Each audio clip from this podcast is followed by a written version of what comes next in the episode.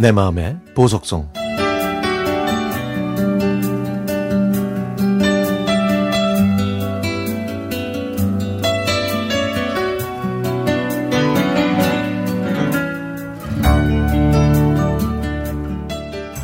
저는 초등학교만 졸업했습니다.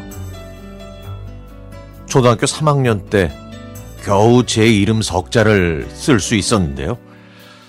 그것도 신발장에 쓰여 있는 걸 보고 쓸 수 있었죠. 받아쓰기는 늘 빵점이었고요. 학교에 가면 선생님은 거의 매일 저를 벌을 세우거나 때렸습니다. 왜냐하면 제가 저희 반의 평균 점수를 낮췄으니까요.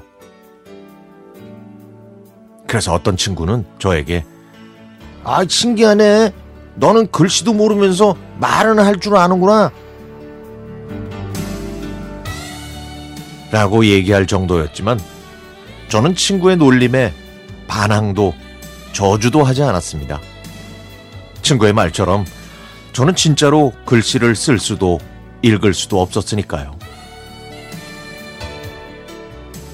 5학년 어느 가을날이었습니다. 선생님이 저한테 이렇게 말씀하셨죠. 너, 저, 내일 시험인 거 알지? 네. 그래서 말인데 말이야. 그, 내일 학교에 안 나오는 게 좋을 것 같아. 사실, 우리 반이 다른 반에 비해 점수가 안 나와서 맨날 꼴등이거든. 아이, 또 교장 선생님한테 불려가기 싫어서 그래. 이번에 너만 결석해주면 꼴등은 면할 수 있을 것 같은데 말이야.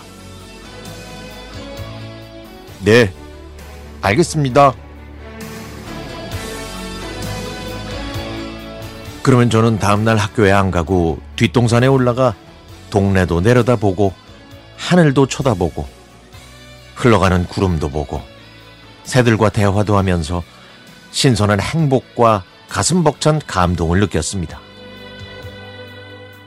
배가 고파 집으로 왔더니 엄마는 퉁퉁 부은 몸으로 눈도 뜨지, 뜨지 못한 채 제가 학교에 안 간지도 모르고 계셨죠. 제가 엄마의 무릎을 베고 누우면 엄마는 제 머리를 쓰다듬으며 말했습니다. 너희들이 엄마 때문에 고생하는구나. 엄마 때문에 아빠가 벌어온 돈을 다 병원에 갖다 쓰니까.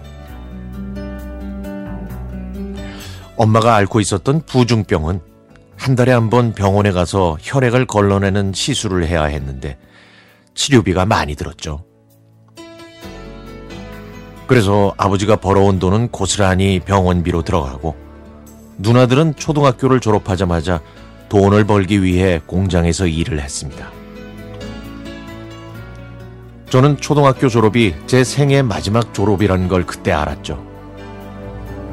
졸업식 날 엄마 대신 큰 누나가 왔고 다른 애들이 상 받을 때 저는 박수만 쳐주다가 초등학교 졸업장 한 장 달랑 받고 막을 내렸죠. 하지만 저는 원망하지 않았습니다.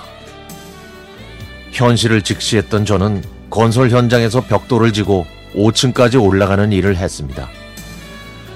나이 어리다는 이유로 받아주지 않았지만 저는 일단 하루만 일을 시켜달라고 졸랐죠. 그런데 저는 그 힘든 일이 그토록 재미있었습니다. 14살이었던 저는 일을 잘한다고 성인 아저씨들만큼의 일당을 받았고 16살 때는 떡볶이 가게에서 알바를 했는데 거기서도 일을 잘한다고 일당을 두 배로 받을 수 있었죠. 그때 저는 깨달았습니다. 뭐든지 열심히 하면 다른 사람들이 좋아하고 또 다른 사람들이 좋아하면 저도 행복해질 수 있다는 걸요.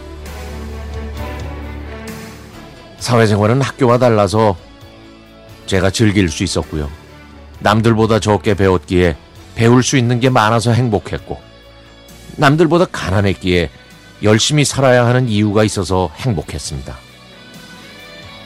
그래서 저에겐 삶이 견디는 것이 아니라 즐기는 것이었는데요.